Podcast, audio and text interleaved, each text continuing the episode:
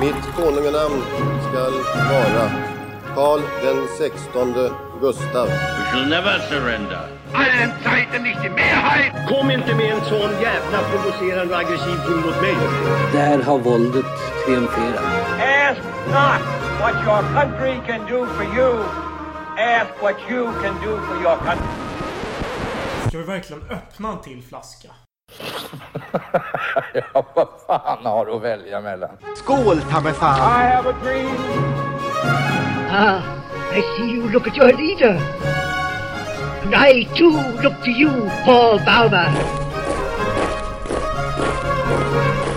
It's one small step for man, one giant leap for mankind. Nej, man kan säga berusat välkomnande är också dåligt. Fan, jag, jag tänker för mycket när jag inte har druckit. Varför har du inte druckit för? Nej, det är för gott. Kan Och då dricker du inte för att det är gott.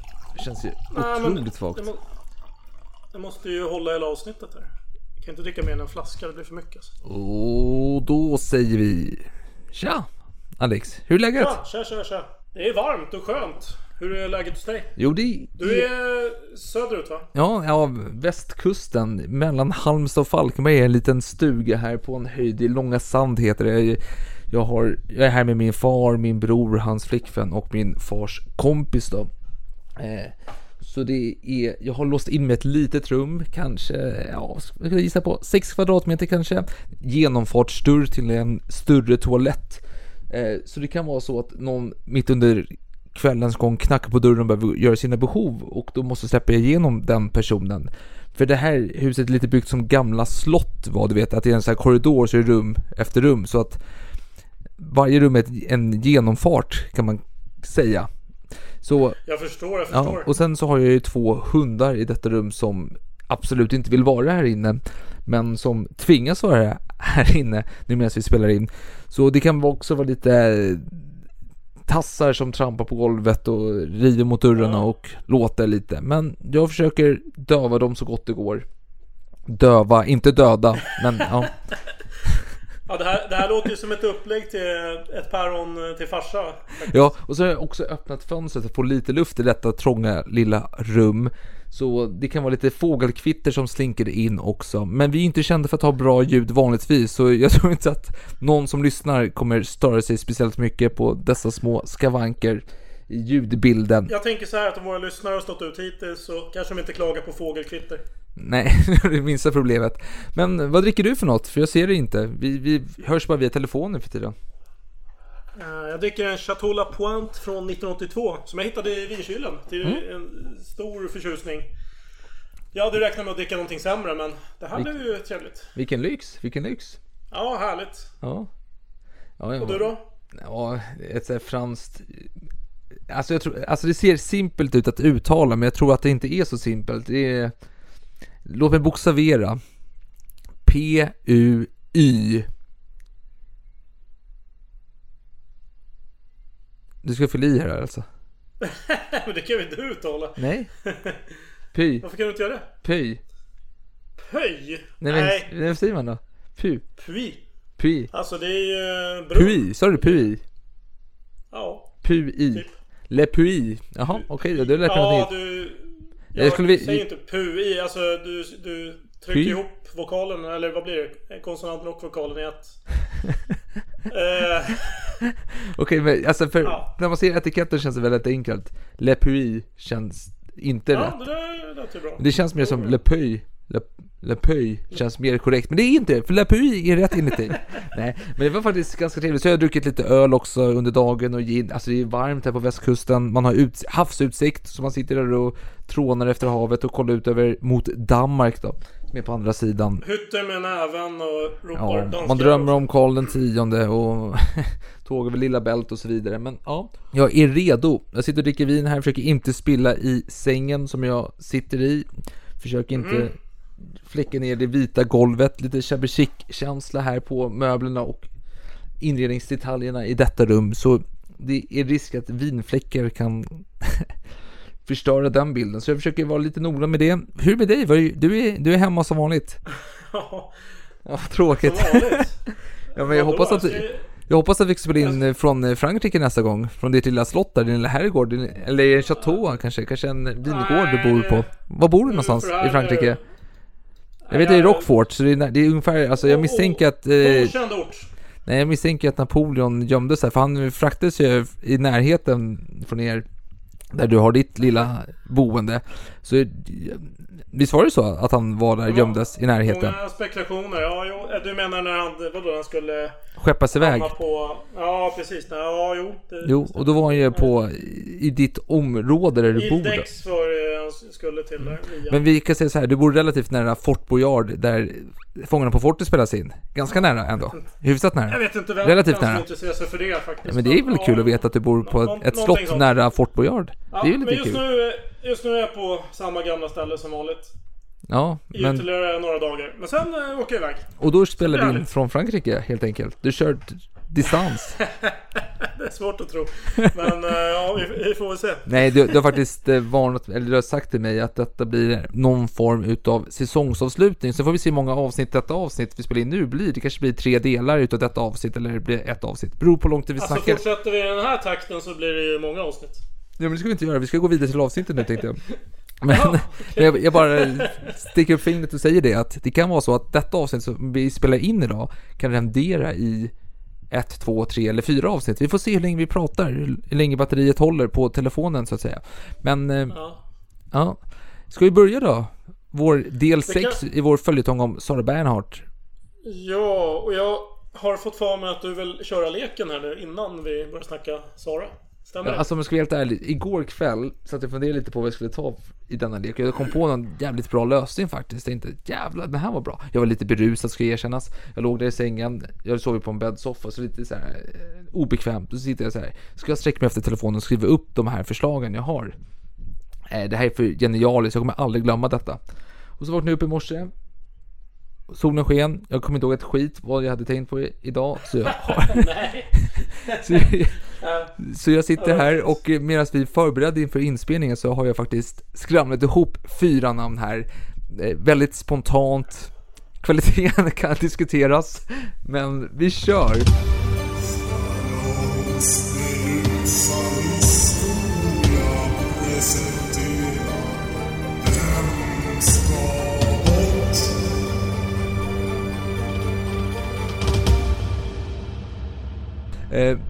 Är du redo?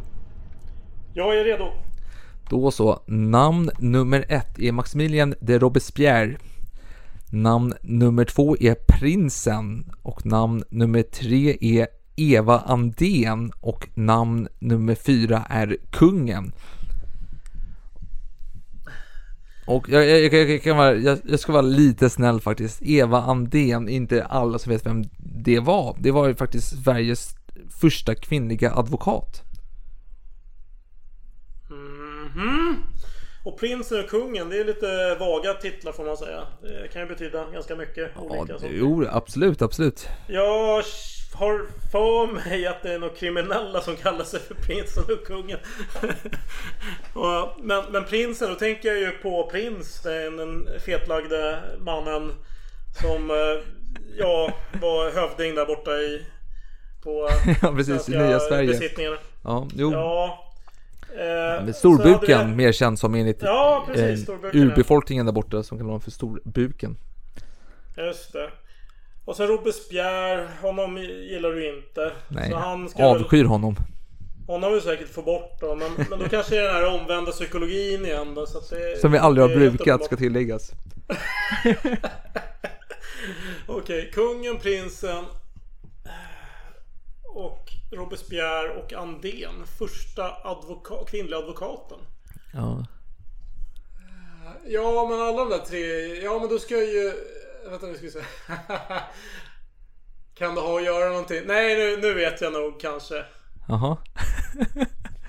Eller ja, alltså du, du gillar ju inte advokater så jag kan tänka mig att det var den anledningen.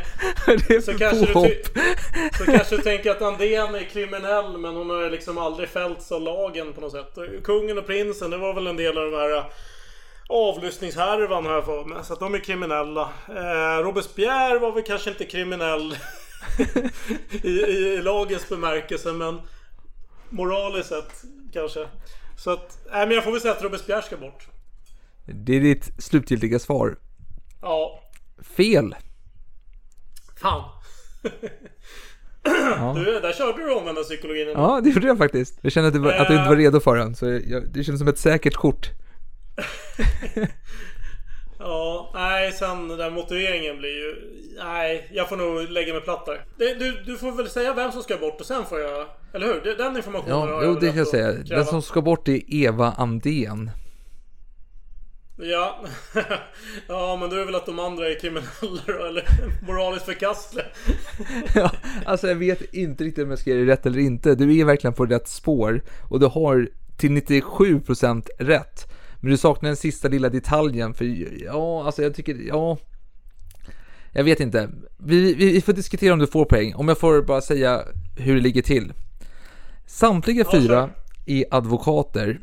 Tre utav dem, Robespierre, prinsen och kungen. Prinsen och kungen som du säger, det är de här korrupta advokaterna som blir uteslutet av advokatsamfundet nu här i och med Vårby, eh, vad heter det, Vårbynätverket, den här utredningen, Encrochat och så vidare.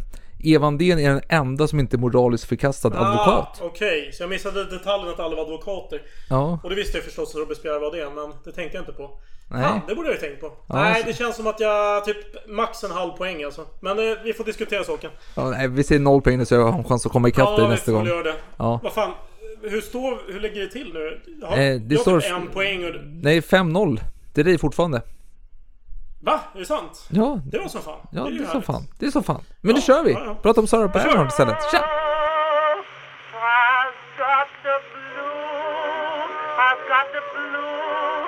Blues, I've got alcoholic blues. No more beer, my heart to cheer.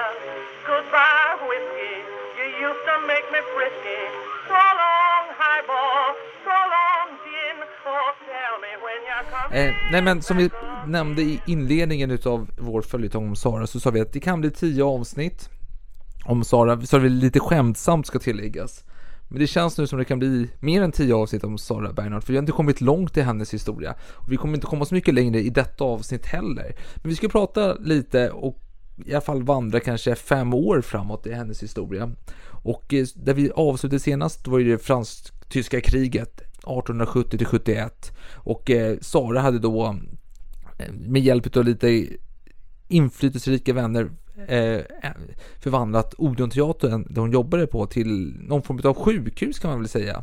Hon nämner det själv som ambulans, eh, men jag vet inte riktigt, som du var inne på förut, det är ju inte så ambulerande där hon håller på med. De är ju på en fast- Förut var alltså i försnacken när vi bara pratade ihop oss lite Ja, om hur vi låg till. För det är svårt att komma ihåg exakt var vi slutade faktiskt. Mm.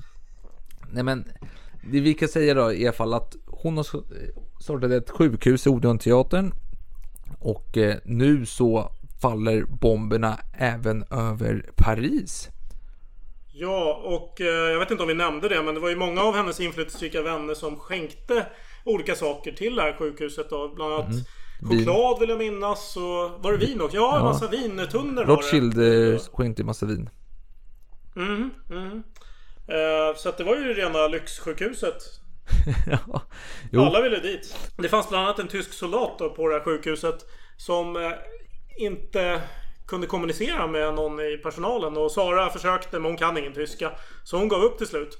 Och, då, och den här tyska soldaten var inte särskilt omtyckt. Han blev häcklad av bland annat någon kille bredvid då som eh, bara En ung fransk gjorde massa... sårad soldat som ja, låg där. en, arg Gaston liksom som Aha. eh, bara haglade förolämpningar mot den här tyskens håll. Ja, på och franska. Till slut så hade, ja precis. Och till slut så hade Sara skickat efter någon som kunde tyska. Mm. Och då hade denna person börjat kommunicera med den tyska soldaten. Och då avslöjade den här tysken att han mycket väl förstod franska. Och man undrade "Va- varför har du inte sagt någonting tidigare? Och då tyckte han att det är lönlöst. Ni kommer förlora kriget här inom några dagar. Och då frågar man, nej men varför, tycker du, varför tror du det? Jo men ni äter ju råttor här. Ja, och, och då sa de ju så, ja, nej, det gör vi inte. Och så visar de ju, med tanke på att Sara hade inflytelsefulla vänner så hade de ju ganska bra mat i skafferiet här. Och han fick äta ganska gott också. Och de visar upp det. Och han fick även dricka lite konjak var det va? Vatten med konjak. En helig försökte blandning. su- Jag tror han försökte supa ner honom så att han skulle avslöja någonting.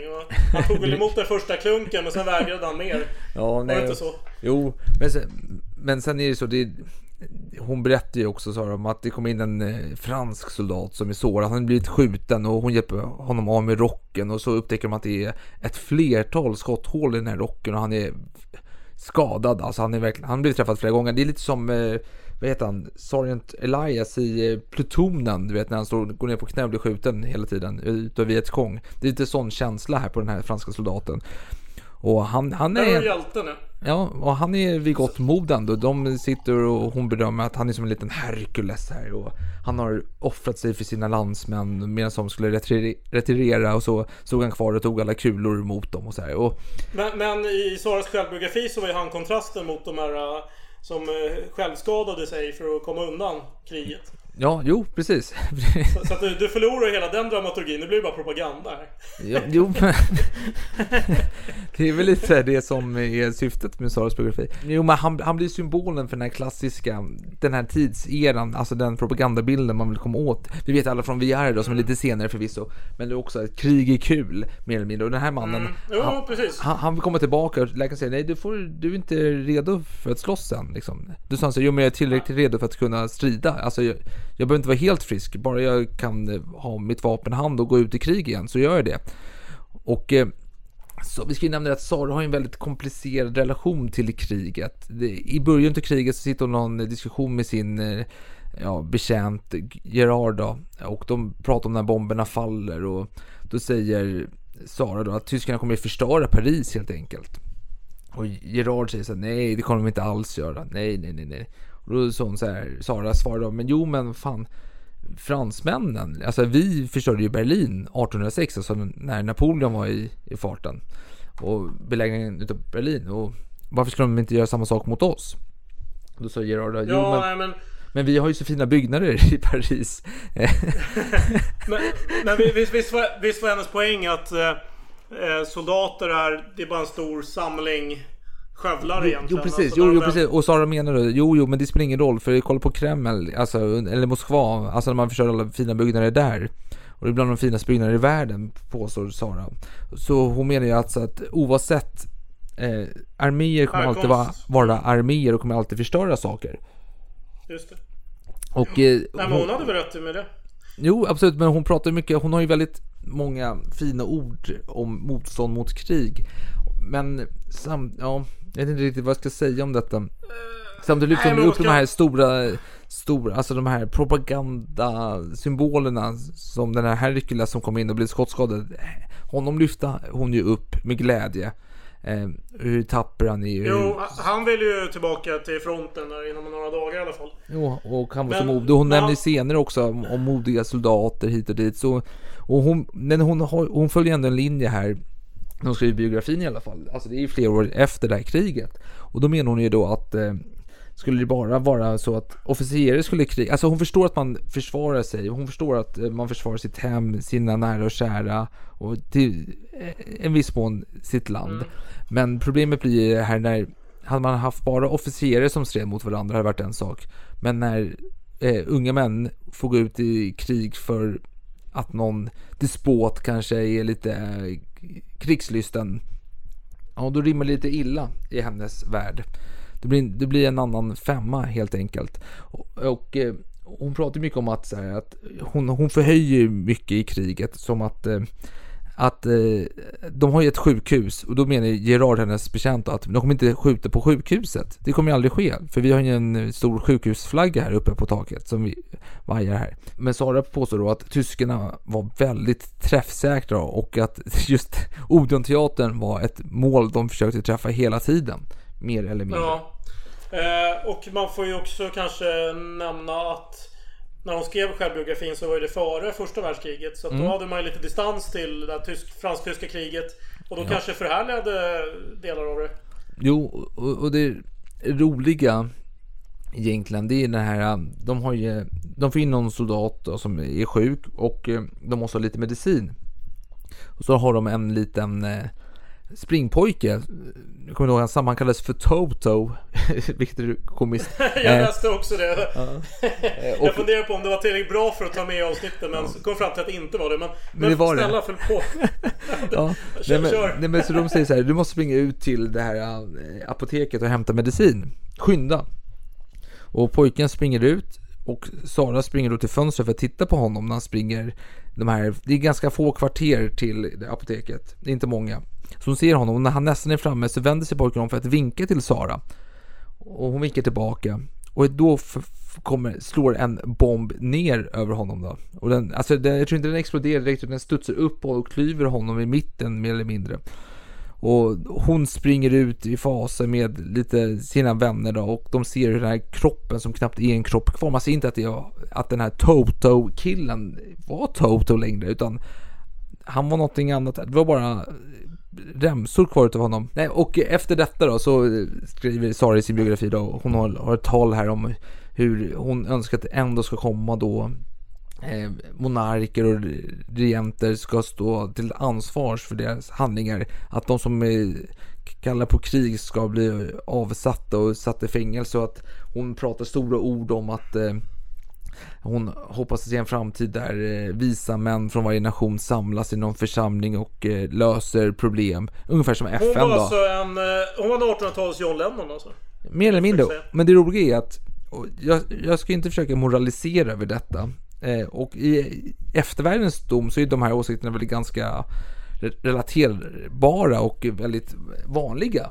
Så, och det får man ju lov att säga att ja, nej, men en, kvinna, en kvinna som ändå var aktiv under 1800-talet och tidigt 1900-tal där krig var väldigt glorifierat i många delar. Att hon har de här åsikterna, det kanske inte är jättevanligt kan man tycka. Men hon menar då att, att det är åsikter som kvinnor pratar om och män tänker men inte pratar om. Men, och det jag vill komma till är att jag kan tycka att det är, det är kul att de tänker så. Men jag tycker det är lite komiskt att de ser inga problem med att skicka ut en springpojke på gatan där bomber faller. Men de blir väldigt skärrade när den här pojken blir ett offer utav dessa granater och bomber som faller. Jag vet inte, alltså konsekvenstänket där funderar jag lite på. Alltså det är så här, men alltså, vad kan han ha varit? 10-12 år. Men spring till apoteket där borta. Det faller, jag berättade precis i min bok här hur det faller bomber stup i kvarten över gatorna. Och hon har ju tidigare sett en, en pojke som hade gått runt i rester, så här, husras och letat efter grejer. Och hon bara, men hur kan det stå här? De har ju precis sprängt det här stället och de kommer, bomber kan falla här igen när som helst. Försvinn härifrån. Och i nästa, nästa sida berättar hon ju om hur den här Toto Toto-pojken får springa ut och hämta medicin och blir dödad utav bomber. Och hon förfasas över att man dödar små barn med bomber. Men hon såg väl helt enkelt att eh, alla i samhället hade sin plats och just pojkar i den åldern, det var springpojkar. Det var det Jo. de skulle göra. Jo, det jo men precis.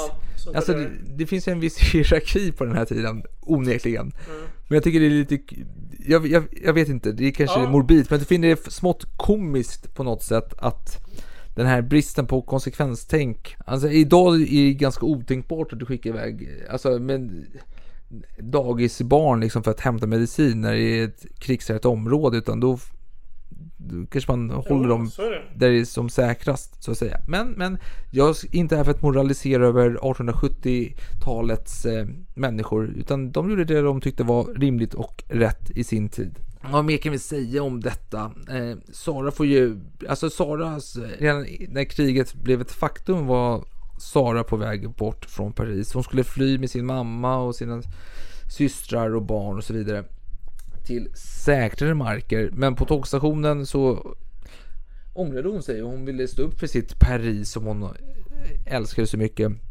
Eh, och hon stannade kvar och startade Odeon-teatern, eller sjukhuset då. Men hon, hon skickade ju iväg sin familj. Eller rättare sagt, de, de Hon- skickade väl iväg sig själva. Men Ja. hon fick ju bort sin son också då från Paris. Mm.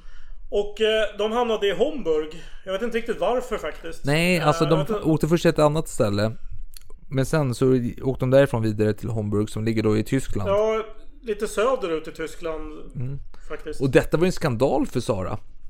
För alltså detta är en tid då tyskar inte är populära i Frankrike. Och att Sara Bernhardt som, ja hon kan ha tyskt ursprung. att Ja, förknippas... eller? Jo, jo, men ändå, alltså hon kämpar på den här tiden lite mer, alltså att Bernhardt, är det tyskt eller?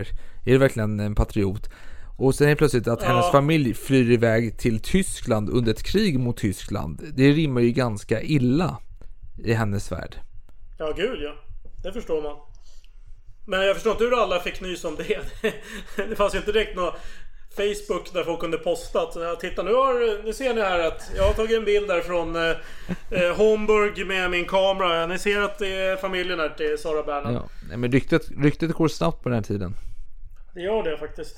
Eh, Ja, vi kommer nog komma in på det igen senare när vi diskuterar just det här med att hon har en eh, kista, likkista på sitt rum. Det, Ja, det blir ju allmän vetskap just av ryktesspridning då. precis. Men det var ju ett sant Ja. rykte. Ja, jo, ryktesspridning. Ja, jo, jo, vi får diskutera det vidare senare. Men eh, vi kan nämnas också att bombardemanget utav Paris, det är alltid, som i allt annat i världen, dubbla sidor utav myntet där. Att vissa delar är förskräckta. De som blir drabbade framförallt lever i skräck, så, eh, såklart. Men sen, eh, alltså vi lever ju ändå, eller vi lever inte, det här var ju ändå en form av excentrisk tid i Europa. Eh, 1800-talets slut, början på slutet utav 1800-talet. Och eh, det är så att eh, många priser åkte ju upp i, eh, utav de fina klasserna åkte upp i olika utkikstorn då, kan vara kyrkklockor och så vidare. För att se bombardemanget utav Paris. Och det var, lite, så det var lite, det var lite som Gröna Lund-sväng. Och det finns ju en historia om en, en mamma som tillrättavisar sitt barn och säger så här, men om du inte sköter dig så får du inte följa med och kolla på bombardemanget imorgon. Jesus. Ja, det låter inte så patriotiskt faktiskt. Nej, men så kunde det gå till, så kunde det gå till. Men Sara tröttnade ju i alla fall av att vara i Paris. Mm. Och efter ett långt tag när kriget bedarrade kan man väl säga. Så begav hon sig mot Homburg. Hon tog en jättekonstig rutt. Hon åkte via Saint-Quentin, Bryssel och Köln. Vilket i sig kanske inte är så konstigt om du ska till, inte vet jag, Berlin. Men sen skulle hon helt plötsligt ner till, alltså det är söder, alltså, nej, jag får inte ihop det riktigt. Men jag kan ju ha missat någon detalj. Hur som helst, eh, de här tågen på den tiden tog ju mycket längre tid än vad de gör nu. Och det skriver till och med hon i sin biografi från eh, 1900-talet att tågen på den tiden var mycket långsammare än de är idag. Så ni kan ju ana, det är liksom många timmar för bara någon, någonting som skulle ta några minuter kanske. Eh, med snabbtåg. Ja. Eh, och när hon väl kom till dit då så var hon där några dagar och sen kom hon tillbaka till Paris. Och då hade hon enligt biografin då Men vänta, vänta nu, vänta nu, vänta nu, vänta nu, vänta. Alltså jag tycker, vi kan, vi kan inte sitta och fa- eh, spola förbi så här fort, för jag fattar verkligen inte. Men hon beskriver sin resa till den här tyska byn Hamburg. Det är jättedramatiskt, det är folk som känner igen henne, hon får inte gå dit, och hon får inte gå dit. Alltså det är väldigt som, det är som en spionfilm. Ja. Det är som i Örnens Du har kron. rätt, du har rätt. Ja. Jag missade många detaljer där. Jo, men jag jag- dra... Jag fattar verkligen inte riktigt varför, för hennes mamma åker dit utan problem, uppenbarligen.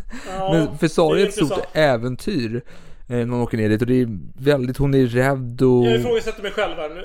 Jag klagade på att det var en jättekonstig rutt, men å andra sidan det är ju brinnande krig så det är ju inte så konstigt. Eh, Alla att- eller avrådde henne från att lämna Paris till de här tyska militärerna där. Hon påstod att till exempel att det var en general som sa till henne att nej, nej, nej, åk inte hit och dit. Men varför skulle en general stå som någon slags passkontrollant i Paris eh, gräns där? det får inte jag ihop riktigt. Nej, jag Eh, vet, jag vet inte. Men, Men, men, men, men, men, men, för- så, men som du säger så var det en dramatisk färd då. eh, Jo, till och Tyskland. dramatiskt hon ja. kom fram också, för hon väl kom fram Ja, fast jag, fast jag tänkte jag skulle säga någonting innan när vi kommer Ja, fram. och förlåt. Ja. Eh, och eh, på den här färden, då ser hon eh, lik. Det är vilda hundar som sliter i, ett lik på gatan. Eh, och det är någon, någon som har blivit begravd då, men halva kroppen sticker ut och de här hundarna håller på och biter i det här liket. Och då ser Sara att, att det är en fiendesoldat. Så att hon nöjer sig med att liksom eh, låna någon piska och liksom piska mot hundarna och de morrar tillbaka och, och till slut så ger hon upp. Bara, men, ah, det är ju ändå en fiendesoldat så det är inte så farligt.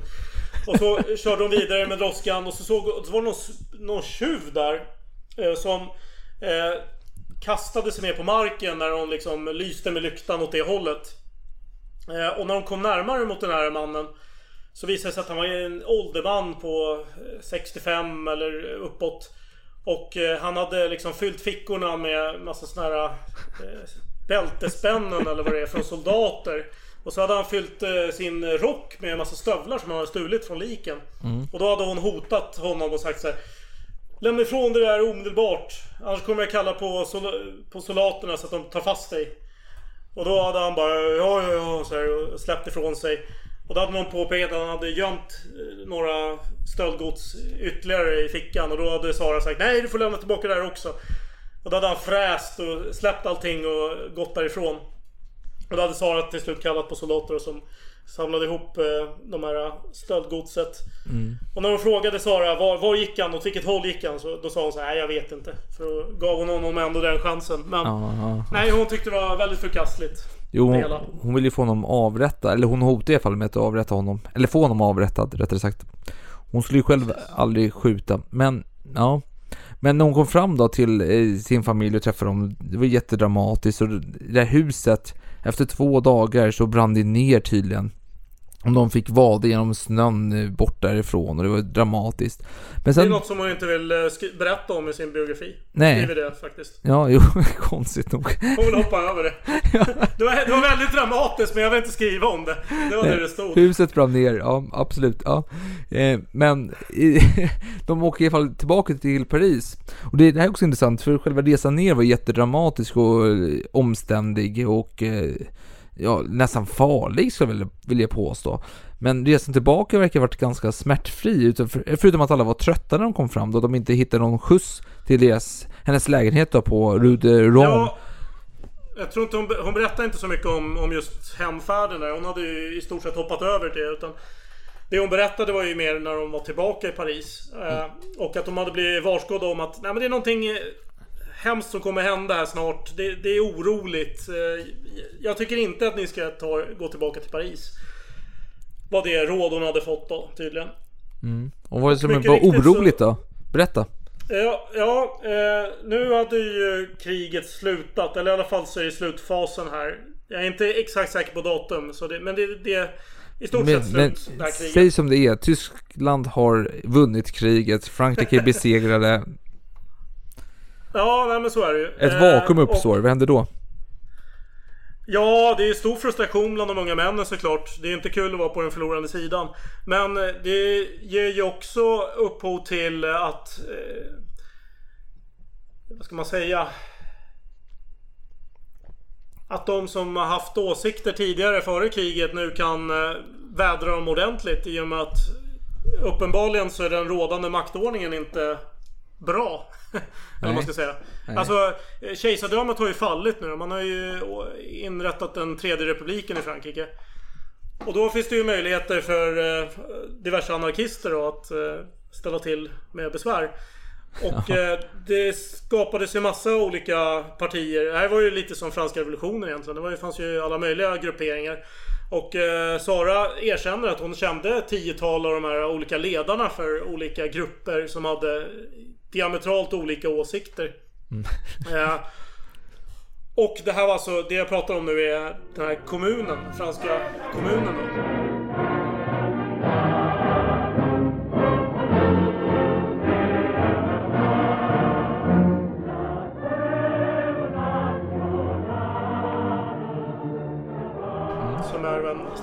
Ska man kalla det? Så här, Mindre inbördes konflikt, eller ja, mindre Ja. och mindre, det är många som dör. Nej, men jag kommer att tänka på kårhusockupationen 1968 i Sverige. Man kan väl säga att det här var några fast- grader värre då. Några, alltså det, det är återigen en fransk version, alltså Sverige när kårhus, op, eh, vet du, ockupationen, så kom Palme in och skulle debattera med ungdomarna. Ja, det var någon som frågade något här mitt under med att slutföra meningen. Tala om anpassning till samhället. Vilket samhälle? Ditt och Wallenberg? Fråga?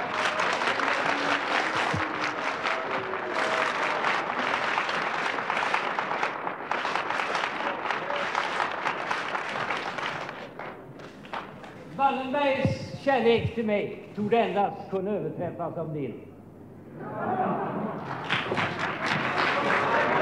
Frankrike, vad gjorde man då? Där, under det som du jämför med detta kårhus och ockupation. Ja, man sköt, Man sköt ihjäl varandra.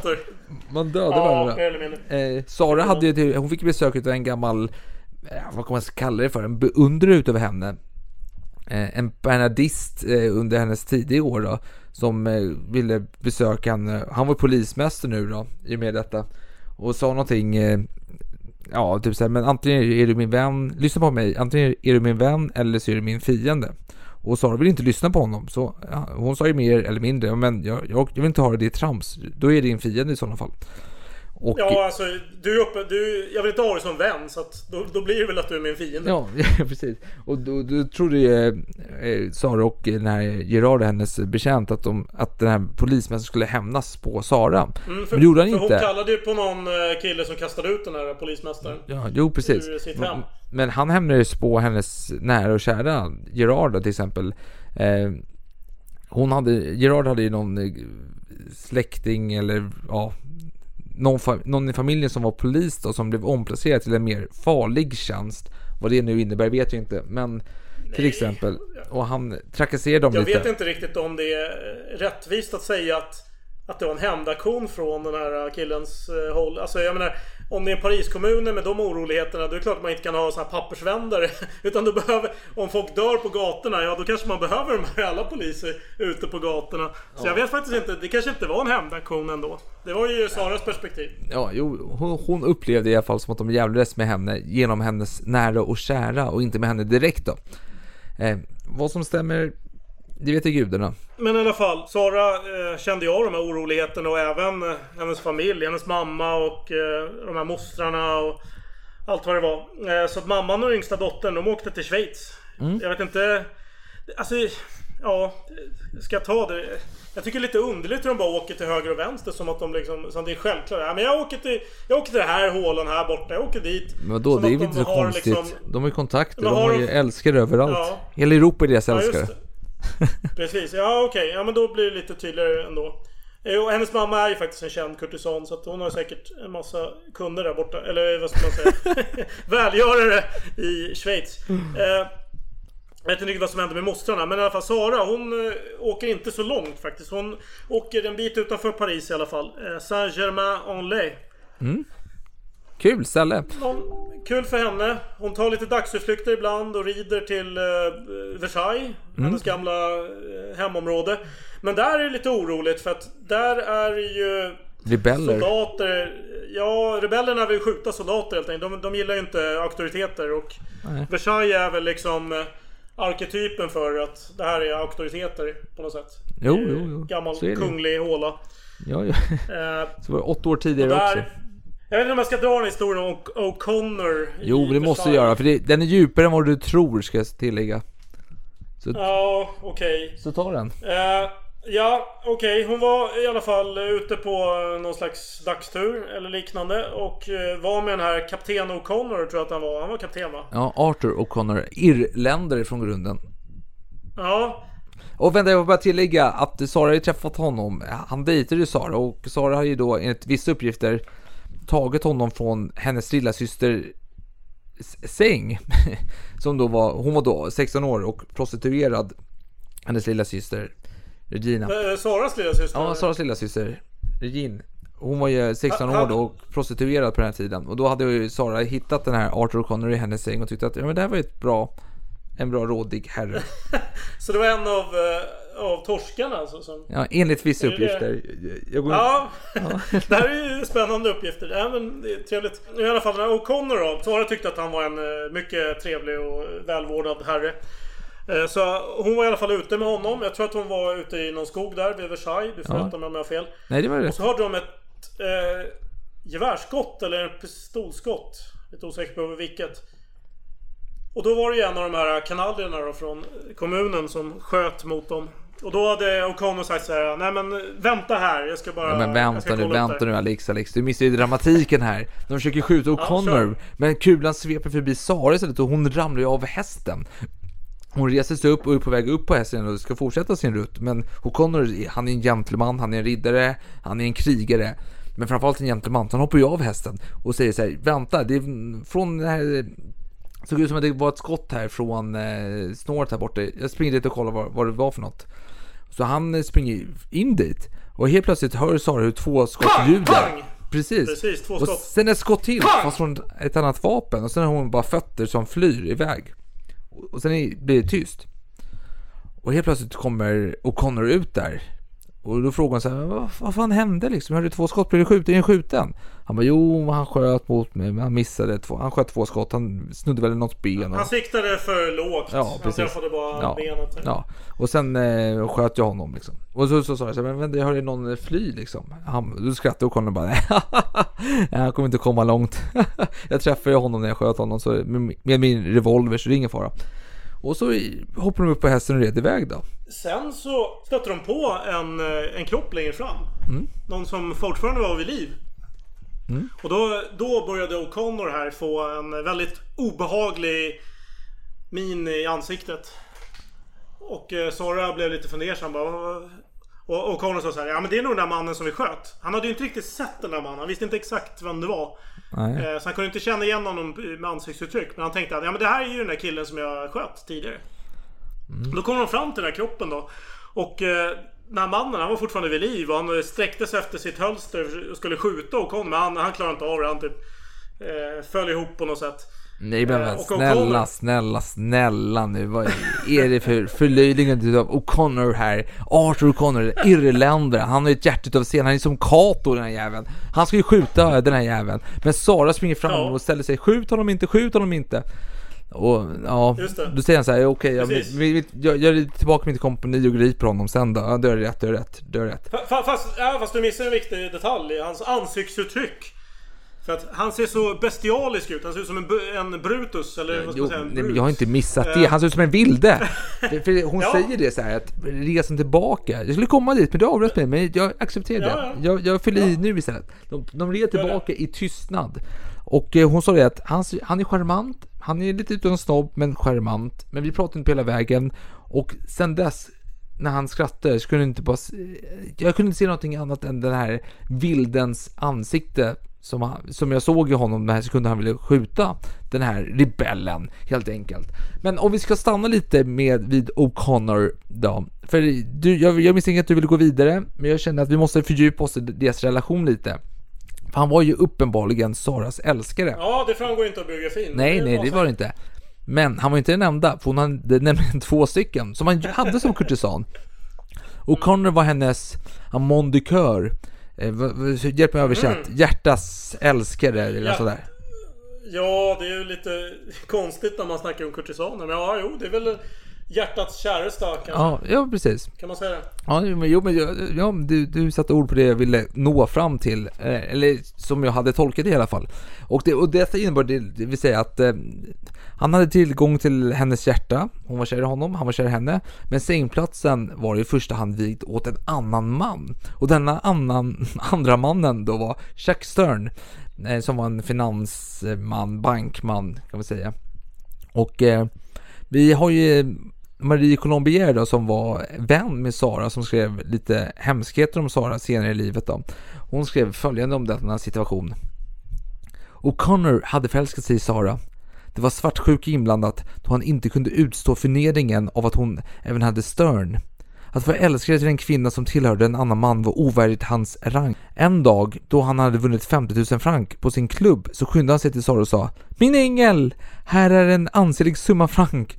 Gör mig en tjänst, visa din bankman dörren och, och låt mig älska med dig när jag än vill.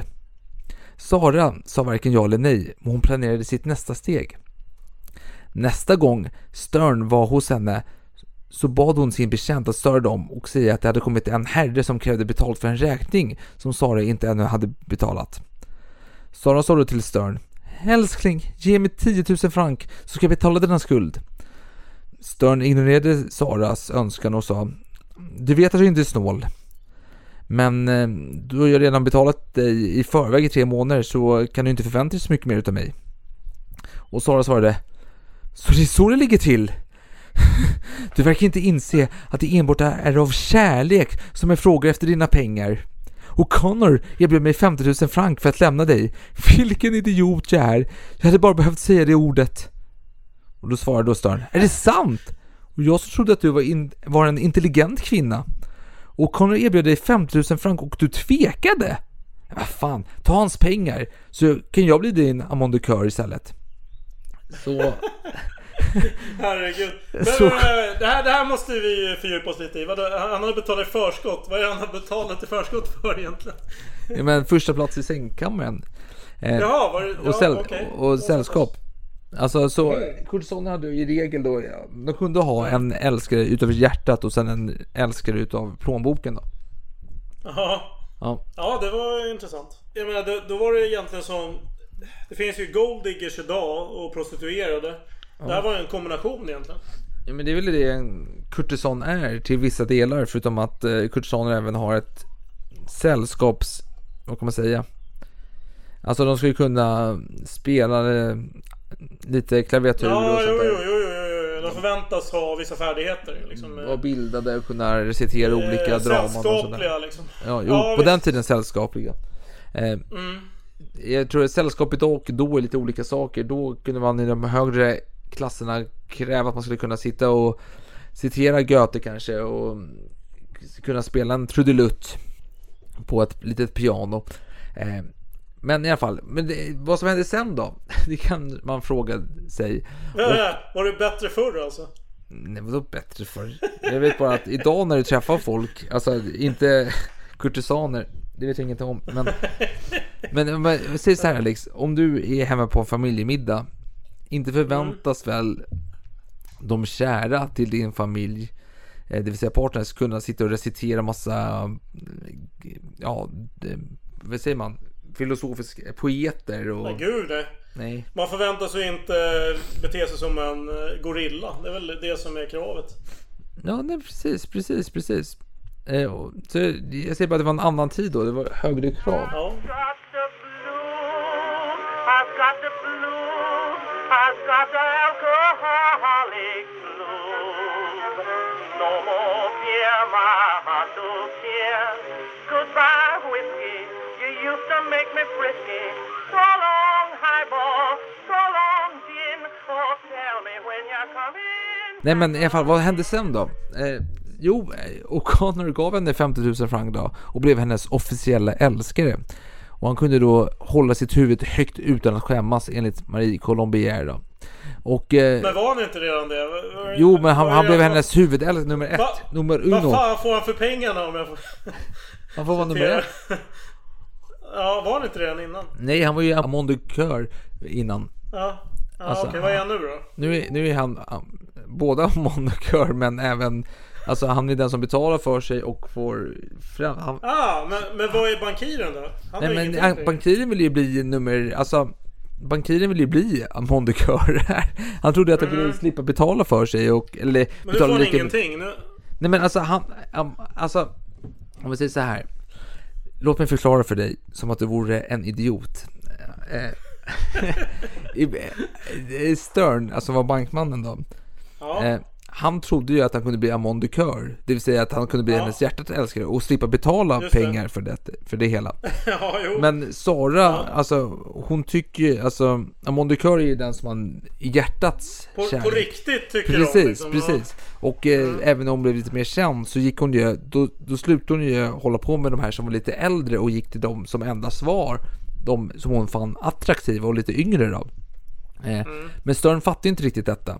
Så han trodde att han kunde bli en Amon de Coeur eh, och eh, bara betala lite mindre pengar än vad han gjorde, vanligtvis gjorde. Och eh, han behövde inte ha henne på eh, citattecken heltid. Om man säger så. Nej, nej, nej, jag förstår. Jag Ja. förstår hans logik. Ja, men och- eh, och då måste st- han blivit och- avskuren, eller? Vad sa du? Då måste ju han ha blivit portad nu, eller? Nej, nej, nej, för Sara, alltså Stern gick ju åt lunch med Sara på söndagar. Och då fann hon ju att hon fick 25 000 franc för besväret. Det vill säga hälften utav det hon hade ja, fått tidigare. hon... Eh, ja, han blev fortfarande avlönad. Alltså... Ja, Han avlönade henne för besväret, om vi säger så. Ja, fast Eh. han fick egentligen ingen... Den titeln han...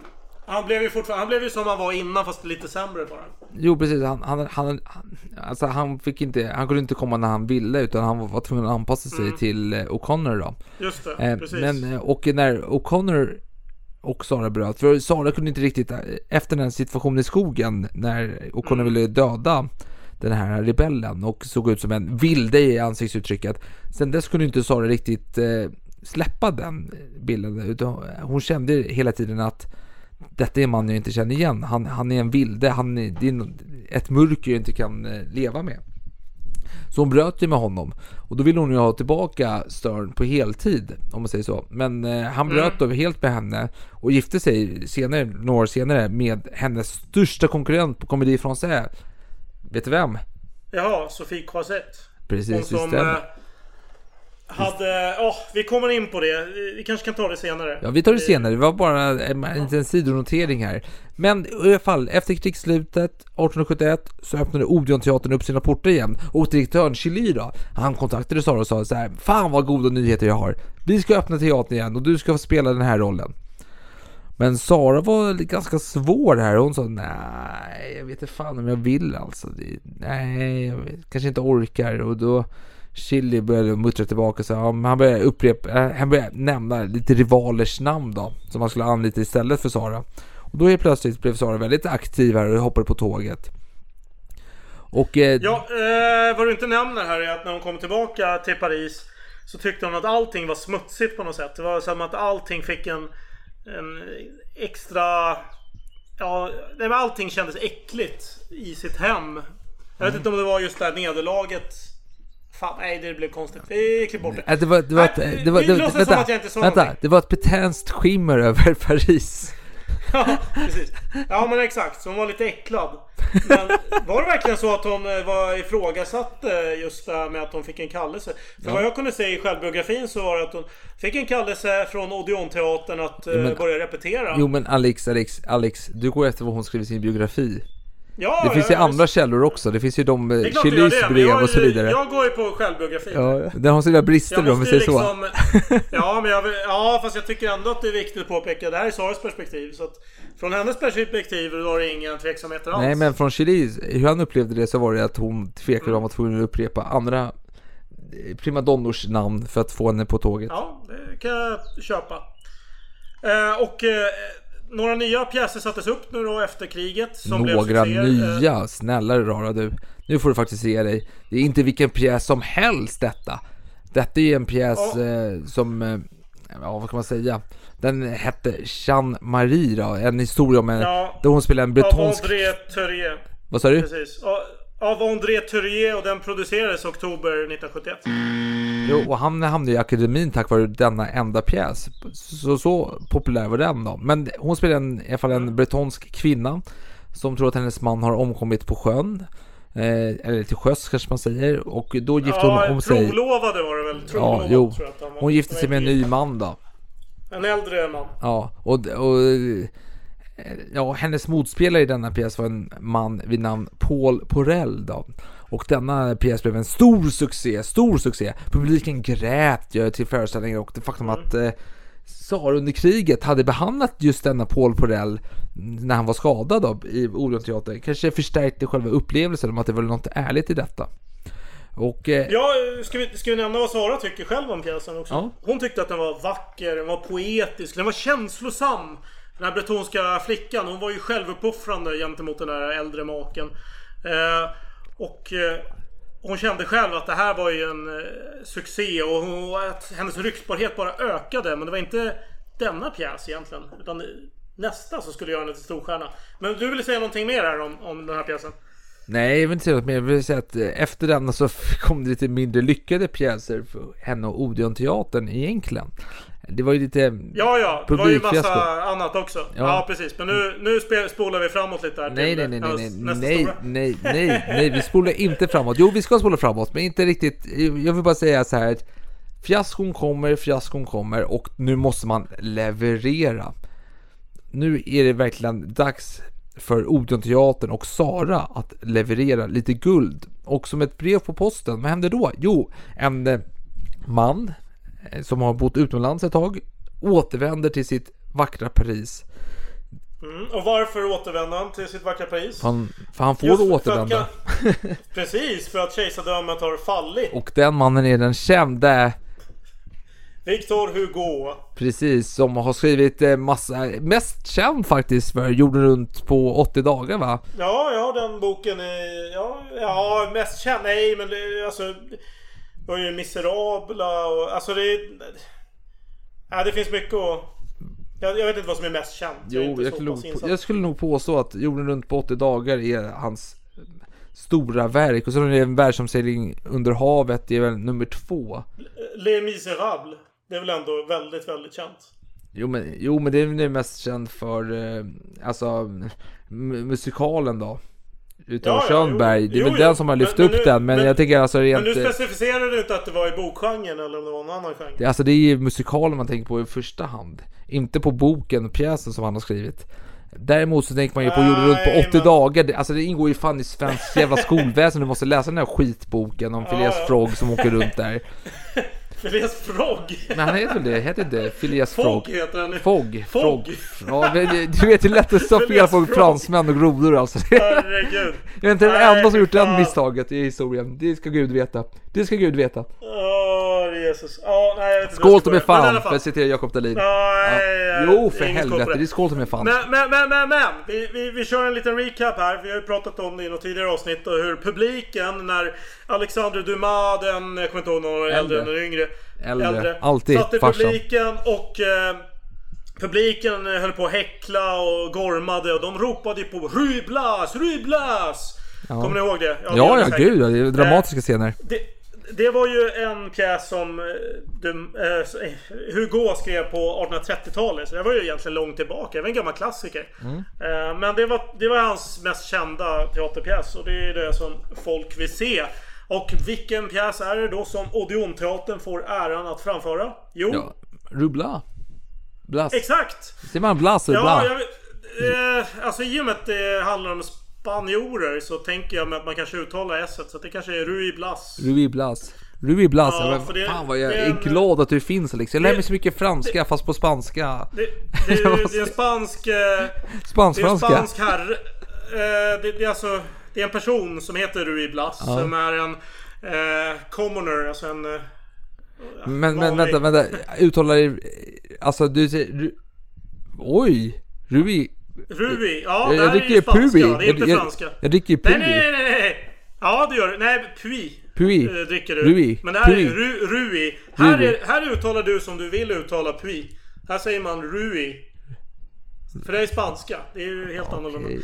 Okej. Eh, Fan, det är inte rätt att vara fransman och behöva uttala massa spanskor. Nej. Nej. det är bedrövligt detta. Eh, Ja, vi går vidare Men, men den, här pjä, den, den här pjäsen handlar i alla fall om någon eh, oädel herre och poet som heter Rui Blas som är förälskad i Spaniens drottning.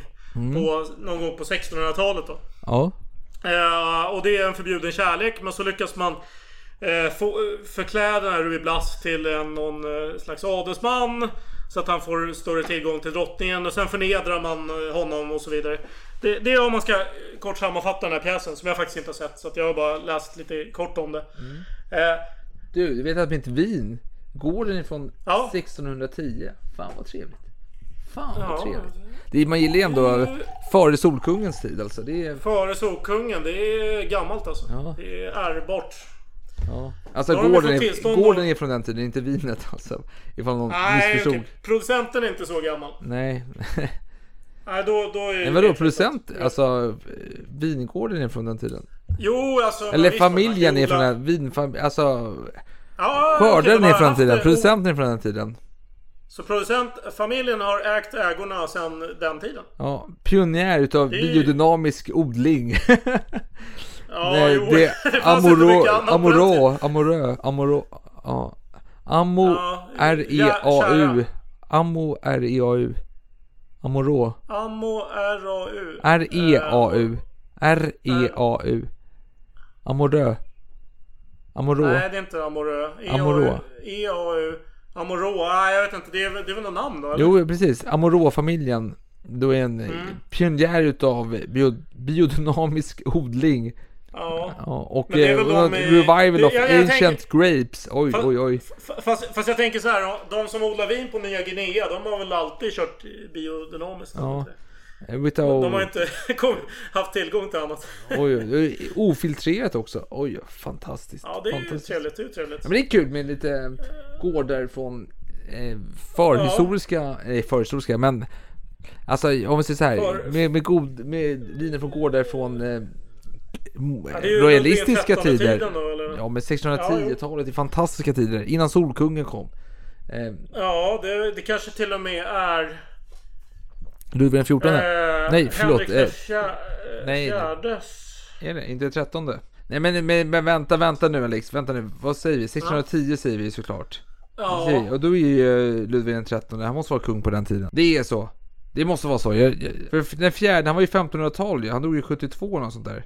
Nej! Han dog 1610! Ja, ja, men där, du ser, du har ett års marginal där. Så det är klart Ja men alltså man det, måste det, debattera det, det är ju själva mell... I Ja, zonen det var mellan... Ludvig den 13. Det var Ludvig den Ludvig den 13, Henrik den fjärde, där, samma år som de... Eh, ja, Ja, där den ena dör den andra... 1611? Sa du 1611? Nej, 10. Det var 1610, ja men då Han dör det ju oklart. 1610, Alltså, visst det är det så? Ja, jo, jo, det stämmer. Men då kan det ju vara Henrik den fjärde också.